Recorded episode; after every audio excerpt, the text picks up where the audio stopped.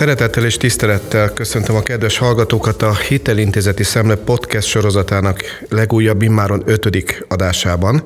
Jó magam, Nánási Kézi Tamás vagyok, a Magyar Nemzeti Bank kommunikációs tanácsadója. Általában akkor készítünk egy-egy új podcast felvételt, amikor folyóiratunk a Hitelintézeti Szemle is egy újabb számmal jelenik meg. És jelen esetben sem történt más. Örömmel jelenthetem, hogy a Hitelintézeti Szemle 2022 per 3-as száma, azaz őszi száma megjelent, és nyomtatott, valamint online formában egyaránt olvasható. Az új számban napvilágot látott számos érdekes írás közül egy rendkívül izgalmas szakmai cikket választottunk ki, amelynek már a címe is sok kérdést vethet fel, így szól. A lakossági digitális jegybankpénz potenciális előnyei. Azt gondolom, hogy izgalmas téma sejtett ez a cím, a szakmai cikk szerzője pedig Kócián Balázs, a jegybank digitális jegybankpénz főosztályának vezetője, akit ö, szeretettel köszöntök a stúdióba, és köszönöm, hogy elfogadtad a meghívásunkat. Köszönöm nagyon szívesen, és én is köszöntök mindenki, hallgatót és titeket is.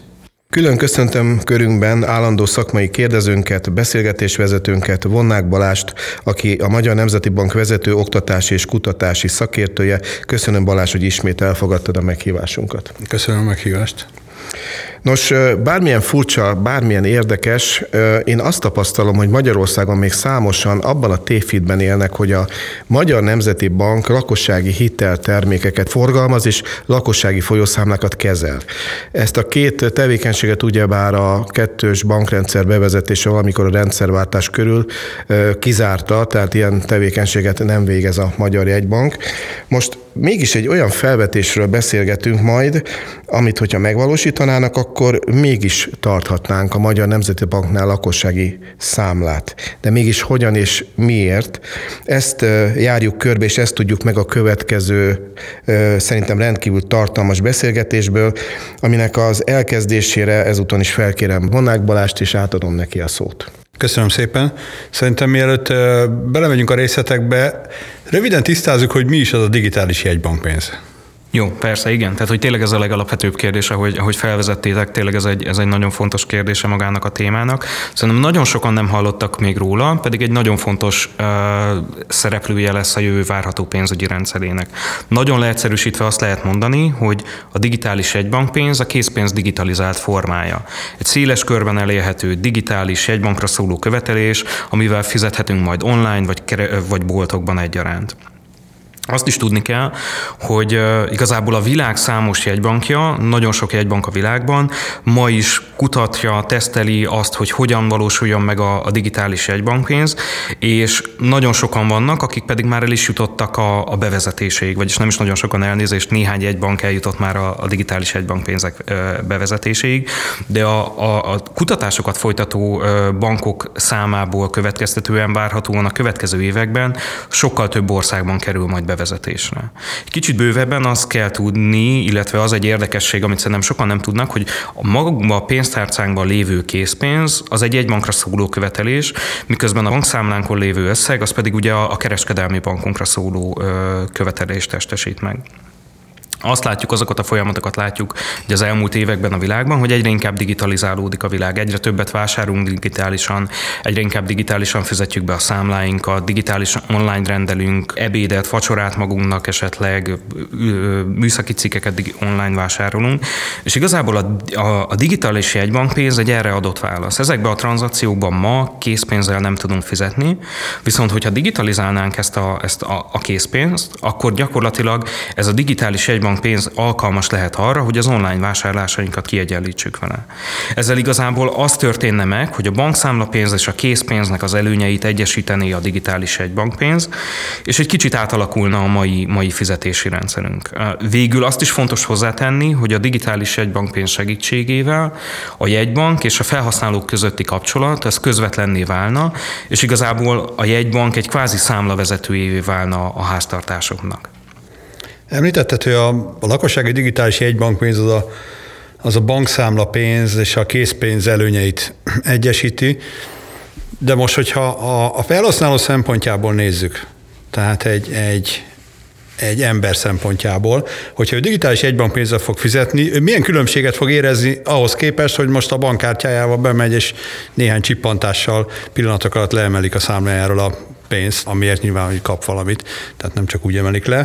Tehát milyen, milyen különbség, mi lesz más a, a, az állampolgár számára, hogyha digitális egybankpénzzel és nem sima bankszámla pénzzel fizet? Igen, tehát hogy itt, itt, itt az fontos megemlíteni tényleg, amit mondtál, hogy, hogy a forma az valóban nagyon hasonló. Egy digitális követelésről beszélünk mindkét esetben. A, az alapvető különbség az abból fakad, amit az előbb, előbb említettem, hogy a, a digitális egybankpénz vagy a készpénz egy egybankra szóló követelés, míg a sima bankszámlapénzünk az a kereskedelmi bankunkra szóló követelés.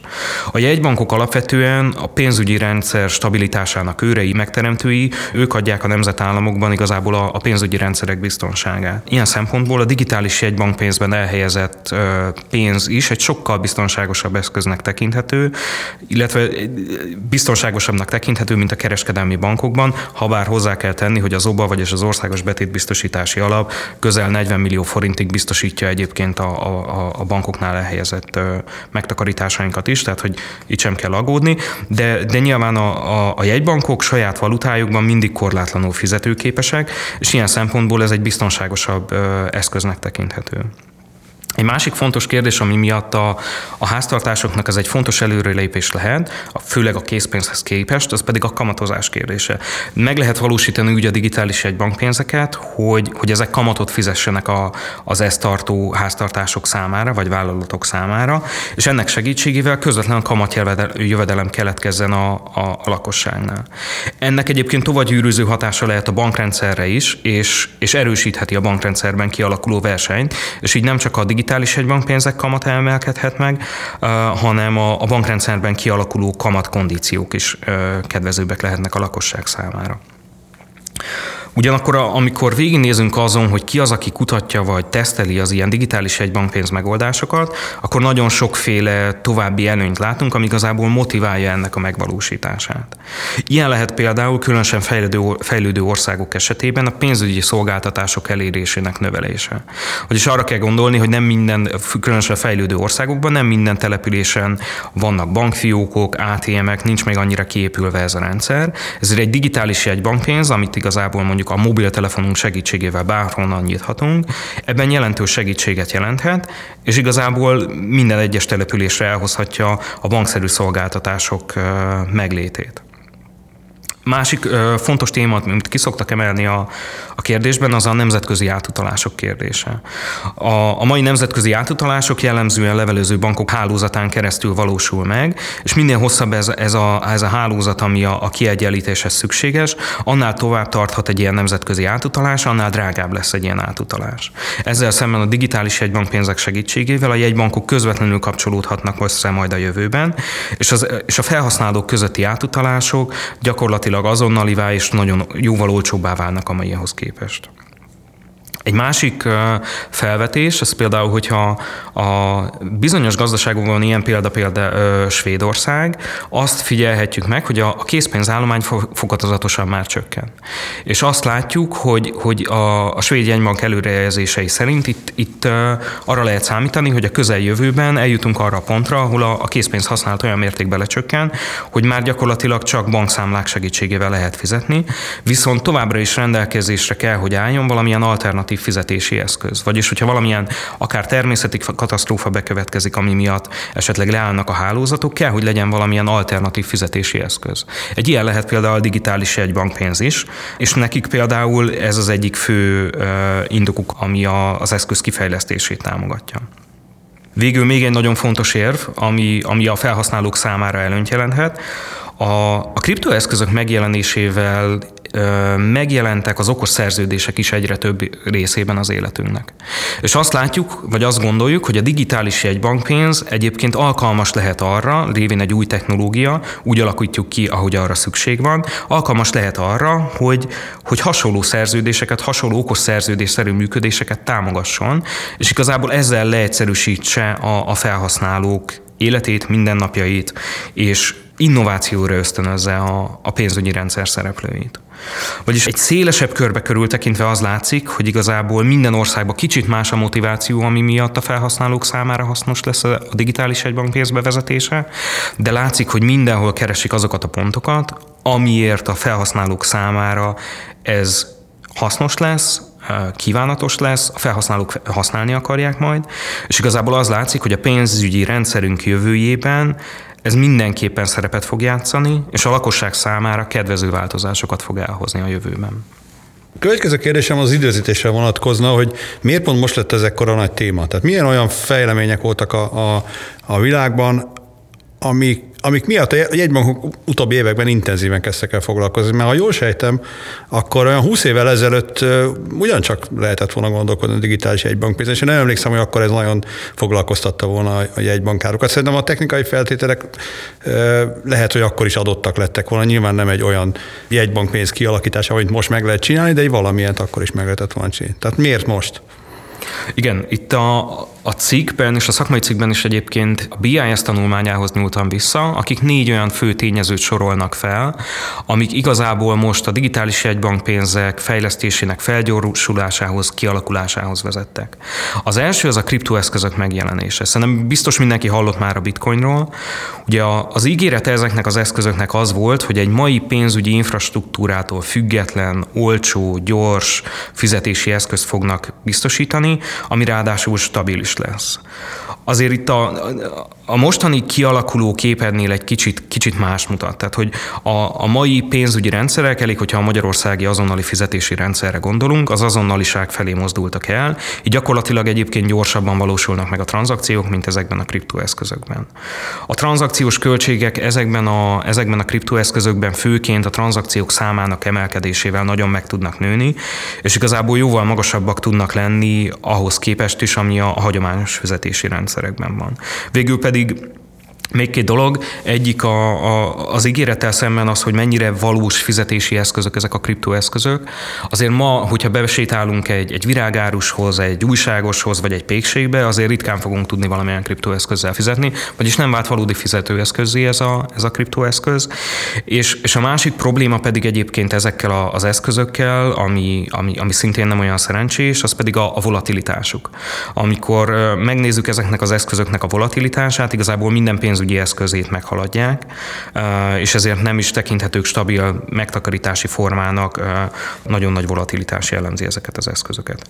A másik tényező, ami a BIS tanulmányában szerepelt, az a, a kriptoeszközök egyik leágazása a stablecoinok megjelenése. Ezek az eszközök igazából pont ezt a volatilitást próbálják megoldani, azzal, hogy valamilyen valós pénzügyi eszközhöz, jellemzően a dollár árfolyamához kötik magukat, és azt mondják, hogy az én árfolyamom az mindig egy dollárt érni. Ezt kétféleképpen tudják elérni, vagy azzal, hogy igazából az, az idebefolyó forrásokat ilyen dolláreszközökbe fektetik, és így rögzítik magukat, vagy pedig valamilyen algoritmussal próbálják stabilizálni az árfolyamukat. Itt azért itt is a, a volatilitás és a, és a veszélyekre érdemes fölhívni a figyelmet, mert szerintem sokan emlékezhetnek május elején talán a, a Terra Luna infrastruktúra igazából összeomlása, szintén egy ilyen algoritmikus uh, stablecoin volt, ami, ami, ami szintén nagyon komoly veszteségeket okozott a, a pénzügyi rendszerben.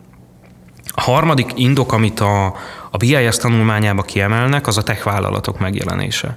Itt elsősorban egy példát szeretnék hozni, ez a Facebook vagy Meta által uh, megalapított és sokáig fejlesztett Libra, később Diem névű stablecoin létrehozása lett volna. Itt a, a, a projekt arról szólt, hogy a, stable, hogy a, hogy a, a Facebook, illetve DM, vagy a Meta, bocsánat, létrehoz egy, egy saját stablecoint, és a, a saját felhasználói számára a saját piac terén lehetővé teszi, hogy ezzel a fizetőeszközzel fizessenek a felhasználók, és ezzel egyszerre több milliárd felhasználóhoz tudtak volna elérni ennek a, ennek a pénzügyi eszköznek a, a hatásai. Um, nyilván ez elsősorban olyan országunkban lett volna sokkal nagyobb jelentőségű, ahol a, a korábban említett pénzügyi rendszer elérése még viszonylag korlátozott, kevesebben rendelkeznek bankszámlákkal, ezért még vonzóbb lehet egy ilyen online, digitálisan nyitható, számlaszerű alkalmazás, amivel igazából vásárolhatunk online szabadon. Végül a negyedik ok, amit, amit felsoroltak ebben a tanulmányban, az részben a COVID-hoz köthető, de igazából már előtte is látható folyamat a digitalizáció. Azért az elmúlt években azt látjuk, hogy életünk egyre nagyobb része online térben zajlik, és ebben egy jelentős lökést adott egyébként a, a COVID-hoz kapcsolódó lezárások, ami, ami szintén lökésszerű ö, lendületet adott ö, a digitalizált ö, szolgáltatások és online fizetéseknek. Összességében ezek azok a, a, a tényezők, ez a úgymond digitális dollarizáció, ami igazából veszélyt jelentett jelentenek a monetáris szuverenitásra, és ez a fő motivációja annak, amiért mostanában az utóbbi években egyre inkább felgyorsult a digitális egybankpénzek kifejlesztése, és egyre többet hallunk a kérdésről. És ez a monetáris szuverenitás elvesztése, ez, ez miért olyan nagy probléma? Tehát, hogy mi, mi, mi bajuk származik a jegybankoknak eh, ebből? Miért nem, miért nem örülnek annak, hogy az emberek sokféle pénzzel, meg eszközzel tudnak fizetni? Uh-huh. Tehát ugye a, a, a jegybankok elsődleges célja ma általában az, hogy az árstabilitást biztosítsák. A, vagyis az, hogy a fogyasztói árszínvonal mérsékelt növekedését stabilan tudják tartani. Ezt nagyon sok eszközön keresztül, illetve nagyon sok csatornán keresztül élik el, de az egyik legfontosabb csatornája ennek a kamatcsatorna. Így gyakorlatilag az történik, hogy a jegybank a piaci kamatok befolyásolásával hat a felhasználókra, a fogyasztókra, és ezen keresztül pedig az árszínvonal emelkedésére. Hogyha nagyon le akarom egyszerűsíteni a kérdést, akkor hogyha azt látja a jegybank, hogy a, a, az elvárásainál nagyobb az árszínvonal emelkedésének üteme, akkor elkezd kamatot emelni. Ez a kamat átgyűrűzik a, a fogyasztói kamatkondíciókba, akik a fogyasztási megtakarítási döntéseik meghozatala során egy magasabb kamattal szembesülnek. Ennek arra kéne ösztönözni a háztartásokat, hogy a jövedelmük nagyobb részét takarítsák meg a korábbihoz képest, és kevesebbet fogyasszanak, hiszen a kamatjövedelmeik is meg tudnak emelkedni ennek segítségével. Ez pedig nemzetgazdaság szinten azt tudja eredményezni, hogy csökken a, a gazdaságban megjelenő kereslet, ami pedig mérsékelni tudja az árszínvonal emelkedését. De mindennek a, a végbemeneteléhez arra van szükség, hogy a jegybankok képesek legyenek ezeket a kamatkondíciókat befolyásolni. Vagyis hatékonyan tudják befolyásolni a lakossági kamatkondíciókat, és erre jelentenek veszélyt ezek a digitális eszközök, amikről az előbb beszéltünk. Igazából, amikor a a lakosság mondjuk a megtakarításának vagy jövedelmének egyre nagyobb részét ilyen digitális eszközökbe fektetni, vagy hogyha ilyen eszközökbe fektetni, akkor a jegybankok annak a veszélyével szembesülnének, hogy egyre kisebb részére tudnak a megtakarításoknak, illetve jövedelmeknek hatni, mivel egyre kisebb lesz az a rész, aminek a kamatait ők befolyásolni tudják. Romlana ezen keresztül a kamatcsatorna hatékonysága, kevésbé tudná elérni a jegybank a, a elsődleges célját. Vagyis a digitális jegybank pénz egy erre adott reakció. A, jegybank egy, egy, a jegybankok egy, egy, egy alternatívát akarnak kínálni a, a digitális eszközökkel szemben, és, és mutatni akarják, hogy illetve nem is mutatni akarják, hanem azt akarják jelezni, hogy ez egy sokkal stabilabb eszköz, itt ez egy biztonságos eszköz, szemben a kriptoeszközök előbb felsorolt problémáival. Ennek segítségével a kamatkondíciók váratlanul, változatlanul fognak tudni érvényesülni a lakossági megtakarításokban, és a jegybank változatlanul fogja tudni befolyásolni a, a, a, az árszínvonal emelkedésének ütemét. A tanulmányban azt írtad, hogy eddig csak két országban vezettek be digitális jegybankpénzt. Most annak fényében, hogy mennyi jót mondtál róla, meg hogy mi, most már azért mégiscsak évek óta foglalkoznak a jegybankok ezzel, mi az oka, hogy csak kette jutottak el addig? A többiek arra, arra a következtetése jutottak ehelyett, hogy, hogy mégse kéne nekik, vagy még kivárnak, vagy, vagy még fontolgatják? Ja, itt az az érdekesség van egyébként, hogy igen, tehát hogy amikor a tanulmányt írt, vagy a cikket írtam, akkor, akkor még csak két jegybank volt, aki hivatalosan bevezette az eszközt. Igazából ez azóta már háromra nőtt. Tehát látszik az, hogy, hogy itt is van egy fokozatos, vagy egy, egy elég gyors fejlődés egyébként a témában, a kérdésben. De annak ellenére, hogy még csak három jegybank vezette be hivatalosan, Nigéria, Bahama, Bahama szigetek és, és Jamaika, azért többen vannak már olyan stádiumban, amikor nagyon részletesen tesztelik a, a, az eszközt. Itt két országot szeretnék kiemelni, az egyik a Kelet-Karibi Monetáris Unió országai, illetve ez nem is egy ország, hanem egy monetáris unió, ahol, ahol számos ország igazából már több mint egy éve nyilvánosan teszteli a digitális egybankpénzeket, és igazából ők is nagyon közel állnak már a bevezetéshez. A másik pedig Kína, ahol ha bár még hivatalosan nem indult el az eszköz, de valójában már az ottani széleskörű teszteléseknek több mint 260 millió felhasználója van. Tehát, hogy ha bár hivatalosan ő még nem hívja úgy, hogy ő már elindította volna a digitális egybankpénzét, de azért azt hiszem, hogyha, hogyha arra gondolunk, hogy 260 millió felhasználója van egy ilyen eszköznek, akkor, akkor szerintem ez már, már közel jár, nagyon közel áll ahhoz. És ha bár ők vannak a legközelebb a bevezetéshez, azért azt is meg kell említeni, hogy, hogy a, a, például az LKB vagy, a, vagy, a, vagy az amerikai egybank is nagyon foglalkozik a kérdéssel, és a kutatásokban nagyon aktív. Itt, itt például az LKB elnökét emelném ki, aki, aki nagyon sok alkalommal nyilatkozott arról, hogy az ő személyes véleménye az az, hogy igenis szükség van digitális egybankpénzekre. Az utóbbi időszakban egyre több tanulmány jelenik meg az LKB tollából, az LKB elemzőitől, a digitális egybankpénzek előnyeiről, hatásairól, és arról, hogy igazából a jövőben ahhoz, hogy a, a mai pénzügyi rendszerben az LKB meg tudja őrizni a monetáris horgony szerepét, ahhoz szükség lesz a digitális digitális egybankpénz bevezetésére. Hogy az, hogy miért ilyen kevesen vezették be, azt gondolom, hogy, hogy ennek több oka is van. Egyrészt ez, ez a, ahogy a beszélgetésünk legelején elhangzott, azért ez egy újdonságot jelent a jegybankok működésében. A jegybankok tipikusan ügyfelek szűk körének, bankrendszernek, befektetési bankoknak vezetnek számlát. Ehhez képest az, hogy egy, egy nagyon széles ügyfélkörnek nyújtsanak szolgáltatást, az mindenképp egy újítást jelent.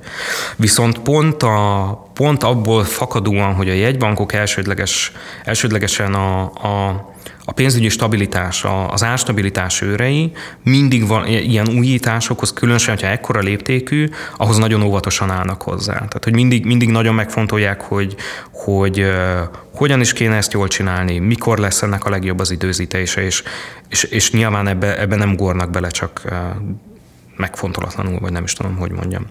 Másrészt, ami, ami ebben nagyon fontos tényező, az az, hogy egy ilyen eszköz bevezetése, illetve működtetése, az nagyon erőforrásigényes. Ha, ha tényleg belegondolunk, hogy most Kínában 260 millió felhasználóról beszélünk, 260 millió felhasználóval kell kapcsolatot tartani, 260 millió felhasználónak kell számlát nyitni, és ezért ezt egy egybank önmagában nagyon nehezen tudja megoldani. Ezért, ezért az szokott lenni mostanában, illetve az, az a uralkodó konszenzus, hogy a jegybankok ezt a, a mai pénzügyi piac szereplőire támaszkodva velük partnerségben valósítják meg. Mert nekik vannak ugye olyan fiók hálózatuk, olyan ügyfélszolgálatuk készen, amivel igazából ki tudják szolgálni ennek a, ennek a rendszernek a működését, és képesek lehetnek együtt egy ilyen infrastruktúra működtetésére. Egy másik tényező szerintem, amit, amit itt mindenképpen meg kell említeni, az, hogy ez egy új technológia. Tehát, hogy a, szerintem mi minden új technológiánál azt látjuk, hogy a kezdet, kezdeti szakaszban nagyon lassan indulnak be ezek a technológiák, aztán ahogy egyre inkább elterjednek, úgy gyorsulnak fel az újabb és újabb belépők, és, és egyre több szereplői, szereplő válik ismerté a piacon. Tehát, hogy az, azt gondolom, hogy itt is erről van szó. A kezdeti időszakban lassan, egyesével jelenik meg ez egyes országokban, majd ahogy egyre inkább elterjedté válik, esetleg esetleg lesznek kész megoldások ennek megvalósítására, úgy fogják tudni egyre többen és egyre gyorsabban bevezetni ezeket a digitális jegybankpénzeket. Egy másik ok, ami, ami egy kicsit ezt azért gyengíti, az, hogy, hogy szerintem minden ország egy kicsit egyedi. Tehát, hogy beszéltem arról, hogy, hogy vagy beszéltünk arról, hogy, hogy minden országban egy kicsit más a motiváció egy ilyen eszköz bevezetésére, minden országnak kicsit másra van szüksége, mindenki egy kicsit egyedi eset, és ilyen szempontból az eszköz megvalósítása is minden országban egy kicsit egyedi kell, hogy legyen majd. Ez pedig megint csak nehezíti egyébként a, a gyors terjedését az ilyen eszközöknek. Az látszik a, az eddig bevezetett országok alapján, hogy elsősorban fejlődő országok vezették be. Tehát, hogy a, azok az országok, ahol a, a, a pénzügyi elérés szélesítése az nagyon nagy szerepet játszott az eszköz, vagy nagyon nagy motivációt jelentett az eszköz bevezetésében. A, a fejlett országok még inkább a, a kutatás, esetleg tesztelés fázisában vannak, e, és, és, és ide sorolható például az Európai Központi Bank vagy a, vagy a Fed is. Ők inkább még csak tesztelik a, a megoldásokat, esetleg technológiákat tesztelnek. Úgyhogy szerintem alapvetően ezek azok az okok, ami miatt, ami miatt lassan, lassan haladnak egyébként ezek a bevezetések, de nekem az a meggyőződésem, hogy a közeljövőben tényleg az várható, hogy ezek fel fognak gyorsulni, és egyre gyorsabb ütemben jelennek meg az új digitális egybankpénzek. Ez a sok jegybanknál tapasztalt hosszú felkészülési időszak azért ne, nekem azt is sugalja, hogy itt, itt komoly hátulütői is lehetnek a, a digitális jegybankpénzeknek, hogy olyan kockátokkal is járhat, ami miatt inkább egymás figyelik a jegybankok, hogy kilép először, és akkor azon majd le lehet tesztelni, hogy működik-e az egész. Tudsz esetleg említeni néhány ilyen kockázatot, például a bankrendszerre magára hogyan hatna a digitális egybankpénz, ugye, mert akkor a bankbetétek versenyeznének a, a, a jegybanki betétekkel. Igen, tehát hogy ez is egy, egy nagyon fontos vetülete a kérdésnek, amivel tényleg nagyon aktívan foglalkoznak a jegybankok. Leggyakrabban szerintem két veszélyt szoktak kiemelni. Az egyik a, a hitelezés drágulása vagy visszaesése, nagyon csúnya szóval dezintermediáció, a másik pedig egyébként a bankrohamok kockázatának erősödése vagy annak a súlyosságának a növekedése. Az első esetben mire lehet gondolni? Tehát, hogy pont az, amiről, ami, amit te is említettél, hogy, hogy megdrágulnak a banki források, versenyezni kezdenek a jegybanki betéti kondíciók, a kereskedelmi banki betéti kondíciókkal, az megnöveli a bankok forrás oldalán a finanszírozási költségeket. Ez pedig egyrészt megnöveli a finanszírozási költségeket, másrészt pedig a digitális egybankpénzbe átáramló források, az le is csökkenthetik akár a kereskedelmi bankokban lévő forrásokat. És ez pedig ahhoz vezet, hogy a bankok eszköz oldalán lévő hitelállomány vagy drágábbá válik, vagy pedig a bank még mérsékli is a korábbi évekhez képest, korábbi időszakokhoz képest a, a, a hitelezését, hogyha nem képes finanszírozni már a, már a nála megjelenő forrásokból. Itt azért a tanulmányok nem annyira egyértelműek. Illetve azt kell, hogy mondjam, hogy amikor, amikor a, a tanulmányok azt feltételezik, hogy a, a bankrendszerben egy tökéletes verseny alakul ki, akkor ez tényleg így megvalósulhat, és akkor ennek a veszélye tényleg valósan jelen lehet, de ennek is vannak kezelési módjai. De hogy olyan esetekben, és, és számos olyan tanulmány is van, ami feltételezi azt, hogy a bankrendszerben kialakuló verseny valami oknál fogva mégse tökéletes. A bankok mégse áraznak tökéletesen, nem adják betéti kondíciókra azokat a, a kamatkondíciókat, amiket, ö, ö, amit adhatnának az alternatíva költségek alapján, Ilyen esetben pedig egy ilyen versenyző digitális jegybankpénz megjelenése valójában nem jelenti azt, hogy a bankok forrásoldalán ez feszültséget okozna, sőt, a tanulmányok nagyon sok esetben azt találják, hogy a, a bankbetét kamatok emelkedése még növelheti is a bankok számára rendelkezésre álló források állományát, hiszen a bankok elkezdenek magasabb kamatot fizetni, Egyrészt ennek két hatása is lehet. Egyrészt olyan háztartások, akik korábban a költségek vagy alacsony kamatok miatt nem vezettek bankszámlát, nyithatnak bankszámlát. Másrészt azok a háztartások, akiknek eddig is volt bankszámlájuk, ők megtehetik azt, vagy dönthetnek úgy, hogy valamivel többet takarítanak meg ezeken a bankszámlákon. Így összességében a kereskedelmi bankok forrás oldala még nőhet is. A, a másik ö, kérdéses kockázat, amiről beszéltél, vagy be, amit említettem, az pedig a bankrohamok kockázata. Itt arról van szó, hogy azt szokták kiemelni, hogy ha valamilyen, valamilyen pánik alakul ki a bankrendszerben, akkor a digitális jegybankpénz az felerősítheti ennek a hatását, és, és növelheti a bankrendszerből rövid idő alatt kiáramló források mennyiségét. Azért az eddig megvalósult digitális jegybankpénzek esetén ezt kivétel nélkül igazából mindkét problémát kezelték azzal, hogy a digitális jegybankpénzek állományát korlátozták.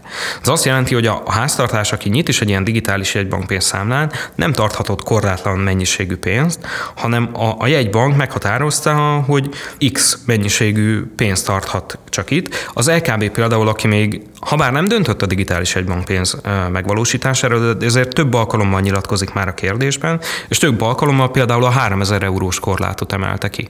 Tehát ő ezt a korlátot emelte emelte ki, mint, mint az a mennyiség, amit legfeljebb egy háztartás tarthat ilyen digitális jegybankpénzben.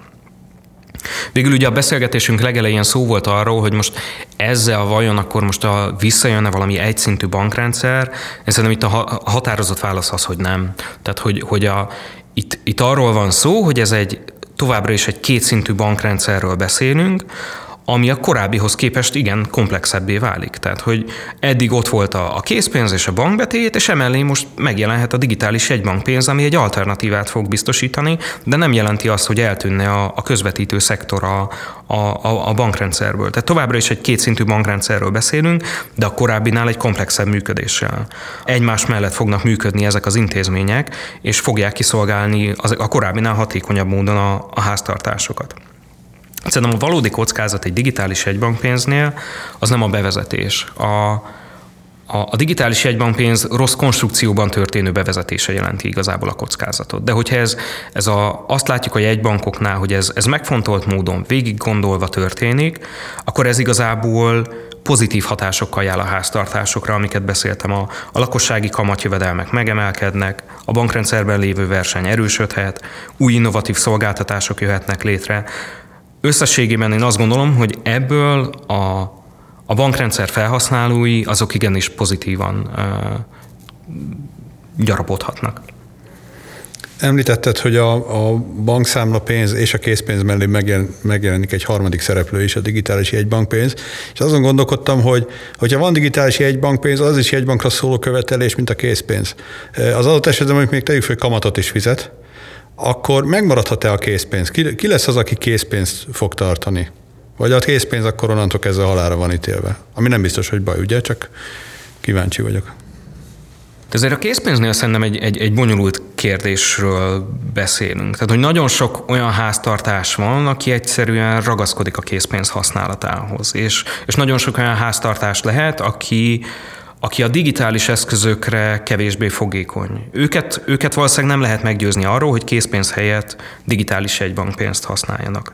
Én azt gondolom, hogy a készpénz teljesen sose fog eltűnni. Tehát, hogy ez, ez mindig ott fog maradni, és, és egy alternatívát fog jelenteni. Az, az igaz, hogy a digitális egybankpénz megjelenése az mind a bankbetétekre, mind a készpénz állományra akár csökkentőleg is hathat. Hogy a pontos hatása mi lenne, ahhoz nyilván kell tudni a végső konstrukciót, hogy hogyan valósul meg, milyen feltételek mellett, uh, hogyan lehet elérni, mire, lehet felhasználni, fizete olyan kamatot de szerintem a készpénz eltűnésétől nem kell tartanunk a közeljövőben. A készpénz szerintem akkor fog tud, el, tud eltűnni, amiről korábban beszéltünk például Svédország esetén, ahol a, a háztartások kereslete csökken. Tehát egy készpénzből mindig annyi van, amennyit a háztartások igényelnek, illetve vállalatok is egyben. De, de a készpénz csökkenéséhez igazából arra van szükség, hogy ezek a felhasználók ne igényeljék, ne keressék a készpénzt. Önmagában a digitális jegybankpénz eltüntetni ezt nem fogja tudni, a csökkenéséhez hozzájárulhat esetleg, vagy, vagy segíthet abban, hogy, hogy, hogy meginduljon egy mérséklődése, de az eltűnése szerintem ez az, az inkább keresleti oldalról kell, hogy jöjjön. És térjünk át egy kicsit Magyarországra, mert említetted, hogy minden országnál más előnyök, előnyei jöhetnek elő digitális egybankpénznek, tehát minden ország ilyen szempontból sajátos terep. Magyarországon mi az, ami miatt érdemes lehet bevezetni a digitális egybankpénzt, ha egyáltalán van ilyen? Uh-huh. Én szerintem Magyarország esetén még, még mielőtt az előnyökről beszélek, még egy dolgot szerintem fontos kiemelni, az pedig a tesztelés. Tehát, hogy itt, itt mindenképpen megemlíteném a, a digitális diákszév projektünket, a Magyar Nemzeti Bank projektjét, amiben Korábban diákok igazából tokeneket tarthattak, illetve tokeneket nyerhettek különböző játékos kvízek segítségével, amit később ajándékutalványokra cserélhettek be, vagy ajándékokra cserélhettek be, és ennek a projektnek igazából a második része, második fázisa, ami a közeljövőben várható, hogy elindul, annak keretében pedig a diákok már valódi pénzt is tarthatnak, és ez már valódi, egy, egy valódi digitális jegybankpénz tesztelésének tekinthető. Az, hogy milyen előnyei vannak, én szerintem a korábban elhangzottak alapján egyértelműen a, a, a kamatozás tűnik a, a legerősebb előnynek szerintem, szerintem ö, ö, Magyarország számára. Tehát az, hogyha, hogyha egy kamatozó digitális egybankpénz ö, kerül bevezetésre, akkor ez a kamatjövedelem a lakosságnál közvetlenül tud jelentkezni. Ugye besz, beszéltünk arról, hogy igazából a digitális egybankpénz segítségével egy közvetlen kapcsolat alakul ki a lakosság és a jegybank között. Hogyha ez a, ez a befektetési forma kamatozik is, akkor, akkor a jegybanki kamatdöntések azok közvetlenül fognak tudni érvényesülni a lakossági betéti kondíciókban. Ennek hatalmas előnyei lehetnek. Tehát, hogy azt látjuk, hogy a, a 2021 közepe óta jelentősen emelkedtek a jegybanki kamatkondíciók, miközben ennek a hatása csak korlátozottan érvényesült a lakossági bankbetétekben. Viszont, hogyha lenne egy ilyen digitális, kamatozó digitális jegybankpénzünk, akkor a jegybank közvetlenül tudná befolyásolni ezeket a kamatkondíciókat. Ennek milyen hatásai lennének? Egyrészt a kamatjövedelem nagyon mértékben jelenhetne meg a lakosságnál, Másrészt felgyorsulhatna az a kamattranszmisszió, amiről korábban beszéltünk, és a jegybank sokkal hatékonyabban érhetné el elsődleges célját. A helyesen bevezetett eszköz segítségével erősödhetne a verseny a bankrendszerben, és nem csak a digitális jegybankpénz kamatkondíciói változhatnának meg, hanem igazából a, a teljes bankrendszerben képes lehet erősíteni a versenyt a jegybank ezzel.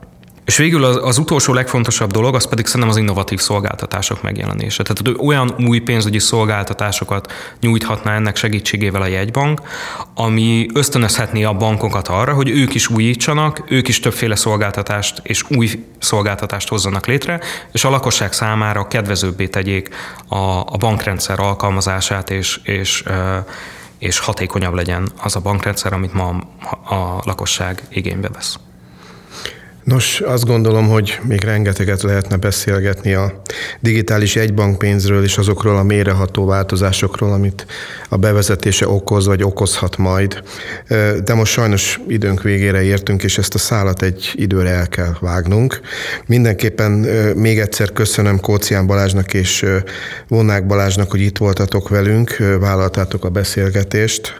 Egyúttal felhívom a kedves hallgatók figyelmét a Hitelintézeti Szemle podcast sorozatának korábbi négy adására, amit a SoundCloud megosztón lehet megkeresni és meghallgatni, illetve szeretném a figyelmükbe ajánlani az MNB podcast sorozatunkat is, amelyet a Magyar Nemzeti Bank honlapján illetve az előbb említett megosztón lehetnek fel itt is nagyon izgalmas és érdekes témákat dolgoznak fel az egyes beszélgetések. Köszönöm tehát, hogy velünk voltak, köszönöm a figyelmüket, és kérem, hogy legyenek velünk legközelebb is. Köszönöm a viszontlátásra. Én is köszönöm a viszontlátásra. Viszontlátásra. Az adásban elhangzottak a beszélgetésben résztvevők saját véleményét tükrözik, amely nem feltétlenül egyezik a Magyar Nemzeti Bank véleményével, így azok nem tekinthetőek jegybanki álláspontnak.